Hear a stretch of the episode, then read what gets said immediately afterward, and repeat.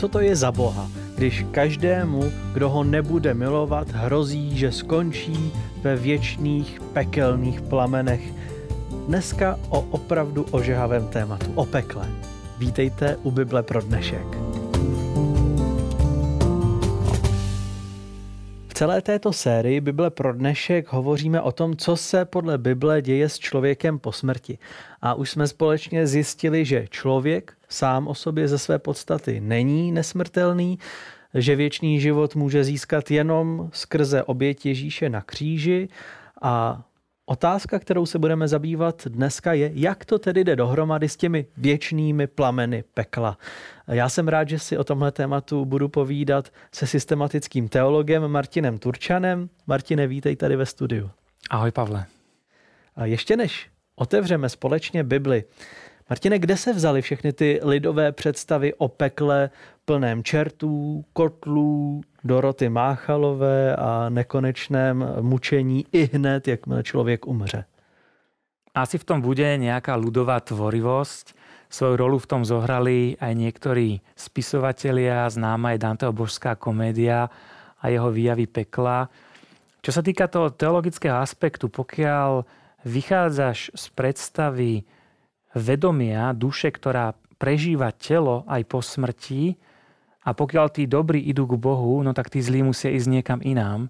Takže nevyhnutne koncipuješ tú ideu pekla ako okamžitého už po smrti, nie až na konci vekov pri druhom príchode. No a spájalo sa to potom samozrejme s interpretáciou tých biblických textov, určitou interpretáciou tých biblických textov, ktoré hovoria o pekle na konci sveta. My dneska přemýšlíme o tématu, které je ale v Bibli poměrně okrajové. Jaké výrazy napříč Biblí pro peklo môžeme objaviť? Je tam e, niekoľko výrazov, ktoré bývajú preložené ako peklo. Tie dva najvšeobecnejšie sú výrazy Sheol a Hades, ktoré sú naozaj široké a môžeme ich chápať ako miesto mŕtvych, ako hrob majú naozaj široký význam. Potom osobitejšie pre ten výraz peklo sa v Novom zákone používa grecké slovo tartaros.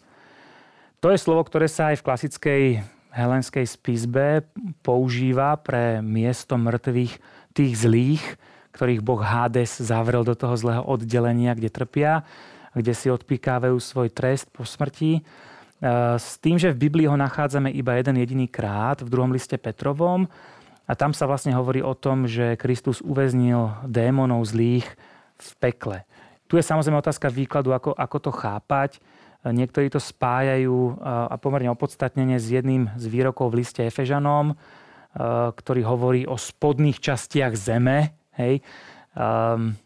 To je miesto, ktoré môžeme chápať buď tak, že je niečo pod zemou, ako sa to tradične chápe, ale z čisto jazykového hľadiska ten text môžeme preložiť aj tak, že spodné časti sú zem, čiže zem. Hej. Čiže vlastne zvrhnutie démonov z neba by to v tomto prípade znamenalo. Okrem toho máme nejaké ďalšie výrazy, ktoré v Novom zákone sú a to je teda výraz abys alebo abysos, grécky výraz, ktorý znamená akúsi roklinu, hlbinu. Je použitý v liste Rimanov v 10. kapitole, kde sa hovorí, e, kto chce zostúpiť dole, aby vyviedol Krista z podsvetia z hlbiny. Potom sa používa v Evangeliu podľa Lukáša, kde vlastne démoni prosia Ježiša, aby ich neposílal do abysu. Hej? On ich pošle do svinia, tie spadnú potom do jednej rokliny. E, opäť e, je to, je to očividne e, ak, akési miesto zničenia zmaru, miesto smrti. A okrem toho ešte nachádzame na niektorých ďalších miestach, napríklad v zjavení Jána konkrétne. No a okrem toho nachádzame v Biblii ešte hebrejský výraz Abadon. To je výraz, ktorý nachádzame v Jobovi, v žalmoch a v prísloviach. V Novom zákone v zjavení Jána je personalizovaný. Figuruje tam nejaká postava, ktorá sa volá Abadon alebo Apolión, mm-hmm. čo sa prekladá ako z hubca. A opäť je to miesto záhuby. Hej. Pokiaľ niekto v tomto výraze Abadon chce vidieť nejakú vedomú, trpiteľskú existenciu, naráže napríklad na taký problém, že už len samotná kniha Žalmov alebo Job, ktorú sme spomínali, kde sa ten výraz vyskytuje v starom zákone, práve nasvedčuje svojimi inými textami tej myšlienke spánku zosnulých, či už dobrých alebo zlých. No a ten posledný výraz, ktorý nachádzame v Biblii, v Novom zákone je to grécke slovo Gehena. Má určitú paralelu e, potom v zjavení Jána, e, Limné tu Pyros, teda jazero ohňa alebo ohnivé jazero, čo je výraz, ktorý e, má pôvod v údolí na úbočí Jeruzalema. Keď sme boli pred 5 rokmi s manželkou na dovolenke v Jeruzaleme, tak som jej povedal, Betty, chcel by som ísť do pekla sa pozrieť. Ona povedala, že v žiadnom prípade ona do pekla so mnou nepôjde. Takže zatiaľ som ho fyzicky nevidel, ale na úbočí Jeruzalema je také údolie synov Hinómoviho, to je to slovo Gehena, Gehinom, eh, ktoré slúžilo, a to poznáme z historických kníh písma, slúžilo na miesta, ako miesto pohanskej modloslužby, kde sa pálili deti pohanským bohom, ktoré neskôr Joziáš v rámci tej svojej reformy očistil, zničil, zbúral. Na tom mieste teda bolo smetisko, kde horeli odpadky a to je ten obraz toho kontinuálne horiaceho ohňa, ktorý spáli nejaké smeti, dosypú sa nové smeti, tie horia ďalej teda ako miesto totálnej deštrukcie a totálnej záhuby. Potom e, používa Ježiš a preberá aj zjavenie Jána tým výrazom ohnivé jazero, ktoré je miestom totálnej a konečnej deštrukcie. Ježíš často o peklu mluvil právě jako o té geheně a já bych rád přečetl jeden text, kde s tímhle výrazem pracuje. Je to z Markova Evangelia z 9. kapitoly od verše 43. dál. Svádí-li tě k hříchu tvá ruka? Utni ji. Lépe je pro tebe vejdeš-li do života zmrzačen, než abys šel s oběma rukama do pekla, do ohně neuhasitelného. A svádí-li tě k hříchu noha? Utni. Lépe je pro tebe, vejdeš-li do života chromí, než abys byl s oběma nohama uvržen do pekla. A jestliže tě svádí oko, vyloupni je. Lépe je pro tebe, vejdeš-li do božího království jednooký, než abys byl s oběma očima uvržen do pekla, kde jejich červ neumírá a oheň nehasne. Tak Ježíš, když tady mluví o pekle, tak v té řeštině máme tu gehenu, jako smetiště s těmi zvláštně nesmrtelnými červy. To zní děsivě ten obraz. A e, co tím ale Ježíš chce říct, když používá tohle smetiště? Jak to jde dohromady s tou představou posmrtného, nekonečného mučení? Nám sa pri čítaní tohto textu môže ponúkať, že ide o utrpenie človeka, ktorého neustále páli oheň, ktorý nechce vyhasnúť. Neustále do ňoho kúšu červíky, ktoré nezomrú. Ale keď sa pozrieme, odkiaľ Ježiš preberá tento obraz, tak je to z Izajáša 66. kapitoly, kde máme výjav mŕtvol, ktoré sú poválané na zemi hej, a tam je povedané, ich červ nezomrie, ich oheň nevyhasne. Čiže to je konzumácia či už plameňmi alebo tými červíkmi mŕtvych tiel, ktoré nevnímajú, nežijú. Takže ten text rozhodne nehovorí o nejakej vedomej existencii v trízni.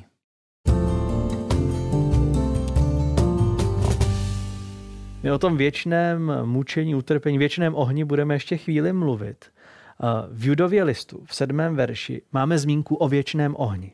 A tam se píše, podobně jako oni i Sodoma Gomora a okolní města se oddali smilstvu, propadli zvrhlosti a jsou nám výstražným příkladem trestu věčného ohně.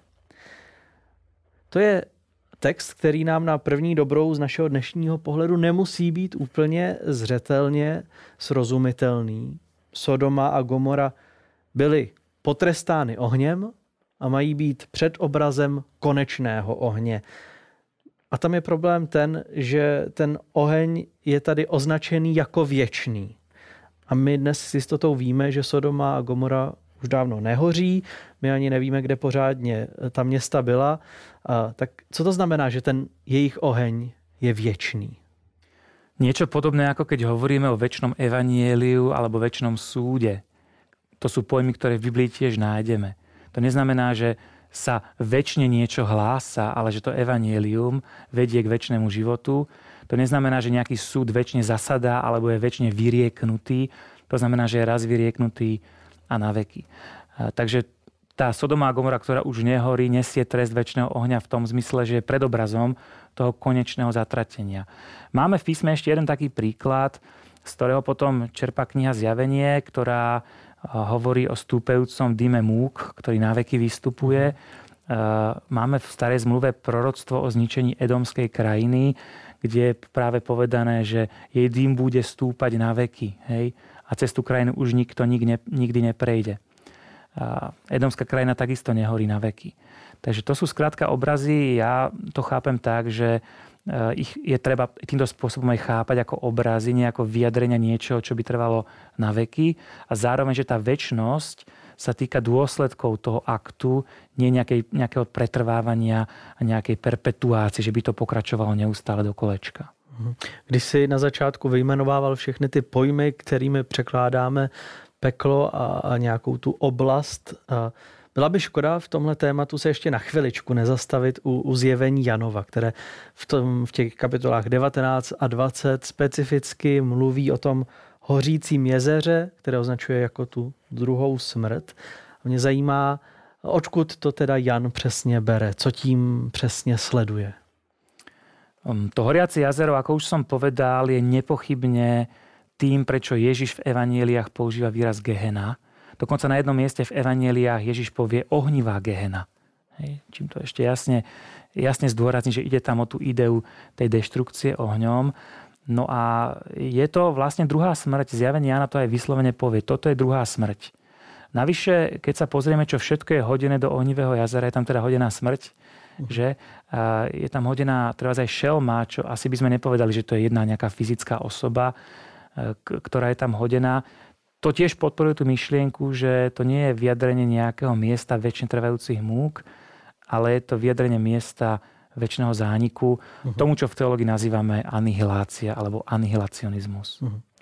My jsme společně prošli několik poměrně důležitých míst, kde se hovoří o pekle a odhalili jsme, o čem se tam tedy mluví. Jak tohle může změnit tu představu o Bohu, kterou máme, který evidentně musí být tedy asi sadista, když chce bezbožníky nekonečně dlouho mučit, tak jestliže tomu tak není, jaký obraz Boha před námi vyvstává? Pre mňa je obraz Boha, ktorý väčšine trápi ľudí v pekle problematický.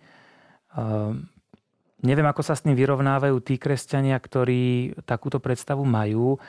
Existuje v časti kresťanskej teológie akési akoby racionálne vysvetlenie toho, že väčšine trvajúci trest v múkách, v bolesti je spravodlivý. Existuje taký argument, ktorý tvrdí, že urážka nekonečného Boha, absolútnej bytosti, je spočívajúca v tom, že ho odmietnem a neuverím mu, je absolútne zlá a zaslúži si absolútny trest v tomto je tá snaha akoby racionalizovať, že to môže byť spravodlivé, keď človek väčšine trpí za odmietnutie Boha. Ja mám s takouto predstavou problém. Ona vlastne súvisí potom aj s určitou antropológiou, pretože pokiaľ je človek smrteľný a nesmrteľnosť mu dáva len Boh, znamená to, že Boh musí ľudí udržiavať väčšine pri živote na to, aby oni mohli trpieť. Hej. Pre mňa tým, že, že, že nevychádzam z takýchto predstav, sa ten obraz Pána Boha rysuje inak. Ja, mne sa viac hodí k, k Bohu lásky práve tá myšlienka, že človeka, ktorý ho odmietne, nechá ísť a keďže bez Boha nie života, ten človek proste zomrie. Môže v tom byť nejaký trest. Hej? Môžu tí hrozní ľudia, ktorí v histórii napáchali strašné veci, byť nejako potrestaní, že ich to bude nejako bolieť. Hej? Ale prečo by mali byť za ten relatívne krátky úsek ich života trestaní väčšine? Čo tu zla napáchali za, za 50 rokov, budú, budú trpieť nekonečne mnoho rokov. Táto predstava sa mi zdá byť problematická vo vzťahu k idei primeranosti trestu. Ehm, takže ja si myslím, že pre mnohých ľudí, pre ktorých je skľúčujúca tá predstava väčšného pekla, môže byť určitým oslobodením, pokiaľ dokážu na to nazrieť nejako inak. A pokiaľ niekto povie, ja už som sa s tým stretol, že ty zľahčuješ evangelizáciu. Prečo potom viesť ľudí ku Kristovi, keď oni len zaniknú a nebudú väčšine trpieť. Veď predsa evangelizujeme, aby sme ich uchránili od tej hrôzy, ktorá ich čaká. Ja, ja mám na to takú odpoveď, že účelom evangelizácie predsa má byť v prvom rade pozitívna správa, že chcem človeka priviesť k Božej láske, nie vytrhnúť ho s, s plameňou pekelných. Takže moja predstava Boha je taká, že nebude ľudí väčšine trápiť v pekle a pre mňa je táto, táto predstava určitým povzbudením. Mhm. Bůh je láska, láska vítězí a i v této oblasti nakonec zvítězí. Martine, děkuji za tvůj čas a že si nám pomohl objasnit některé ty obtížnější pasáže biblické a budu se těšit zase za týden. Bylo mi potešením.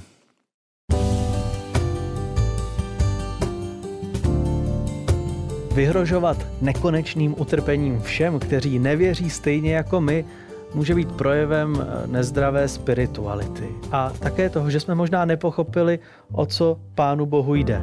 Láska přece vyhání strach ven. I peklo je důležitou a nezbytnou tečkou za vším zlým, ale určitě ne dalším šířením strachu a bolesti. Připojte se k nám zase za týden u dalšího dílu pořadu Bible pro dnešek. Tentokrát se budeme bavit o svodech, které na nás čekají a číhají na konci dějin.